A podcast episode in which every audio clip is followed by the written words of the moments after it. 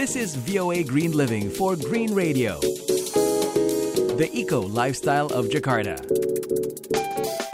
Halo sahabat Green, Lumba-lumba Irawadi bukan hanya merupakan daya tarik wisata bagi orang-orang yang tinggal di sepanjang Sungai Mekong di Kamboja, namun juga merupakan bagian dari warisan mereka. If they become extinct, it will cause our Jika lumba-lumba punah, maka akan menyebabkan daerah kami terhapus dari sejarah di mana digambarkan bahwa provinsi Krati di Sungai Mekong adalah tempat tinggal populasi lumba-lumba. Demikian menurut Sipanpat dari pengembangan daerah terpencil timur laut di Kamboja. Lumba-lumba Irawadi yang merupakan simbol senyuman wajah Sungai Mekong telah menarik ratusan ribu wisatawan ke daerah itu setiap tahun. Tapi survei yang dilakukan oleh World Wildlife Fund menunjukkan populasi lumba-lumba tersebut terancam punah di Kamboja karena penangkapan yang berlebihan.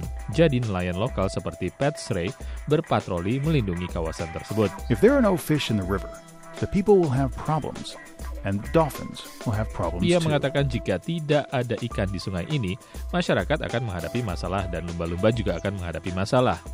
Menurut WWF, sejumlah bendungan telah diusulkan untuk dibangun di sepanjang sungai Mekong yang beresiko menekan populasi lumba-lumba lebih lanjut karena akan mengganggu perkembangbiakan dan pola migrasi mereka. Dan sahabat Green, demikian informasi lingkungan hidup kali ini. Saya Ian Umar segera pamit dari VOA Washington. Stay green on Green Radio. The voice of America. VOA.